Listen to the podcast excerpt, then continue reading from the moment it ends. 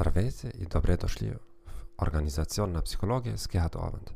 Единственият психологически подкаст в света на 21 езика с немски акцент. Ако сте студент или професионалист, този подкаст ви помага да обновите знанията си на седмични порции за не повече от 5 минути. Преподавам психология в Юго-Источна Европа и вече повече от 14 години работя като консултант. Не съм експерт по български. Разбира се, вече сте разбрали това. Моля, бъдете търпеливи с мен, но обещавам, че ще се оправям със всеки нов епизод. Днес ще говорим за абсурдни котвени ефекти. Представете си, че искате да научите нов език.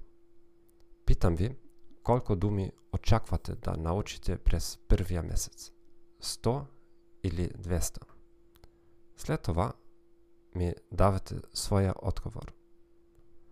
А сега си представете, че споменах хиляда или две хиляди в въпроса. Голяма е вероятността вашият отговор да е повлиян от цифровите анкари в моя въпрос. Нека вземем пример от правната психология. В три изследователски проучвания на Бете Енглих, Томас Мусвайлер и Фрид Штрак, правните специалисти, германски прокурори и съди с повече от 10 години професионален опит могат да бъдат манипулирани в пресидите си чрез напълно неподходящи анкари. На участниците бяха представени материали от дело по измислено дело за кражба на жена, която беше заловена за кражба в супермаркет за 12.5. В материалите по делото те трябваше да прочетат и исканията на прокурора. След това те трябваше да кажат дали считат исканията за твърде ниски, твърде високи или точно. За една група участници искането на прокурора беше 3 месеца, а за друга група 9 месеца. Изрично беше написано, че тези искания са напълно случайни. Позволете ми да цитирам от оригиналната инструкция за участниците.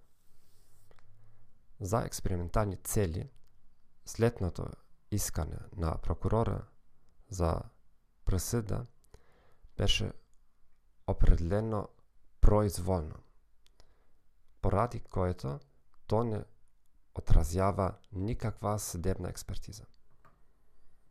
В края на експеримента участниците трябваше да дадат своята присъда. В първата група, където прокурорът поиска 3 месеца, средно аритметичната стойност на присъдата беше 4 месеца.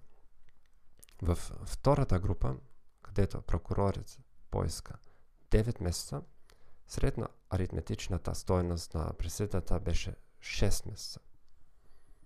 В друго проучване участниците трябваше да хвърлят манипулирани зарове и ръчно да попълнят искането на прокурора. Независимо от това, ефектът на закрепване остава. В първото си проучване журналист предостави котвата, като попита дали участниците смятат определен брой месеци за приемливи. Ефектите на закрепване се появяват в ситуации на несигурност. Какви са подобни ситуации в вашата работа и откъде биха могли да дойдат тези котви? Благодаря ви, че слушахте този подкаст.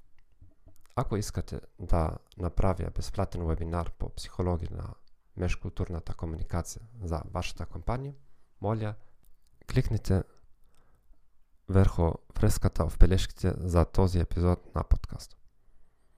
Желая ви приятен ден и до чуване.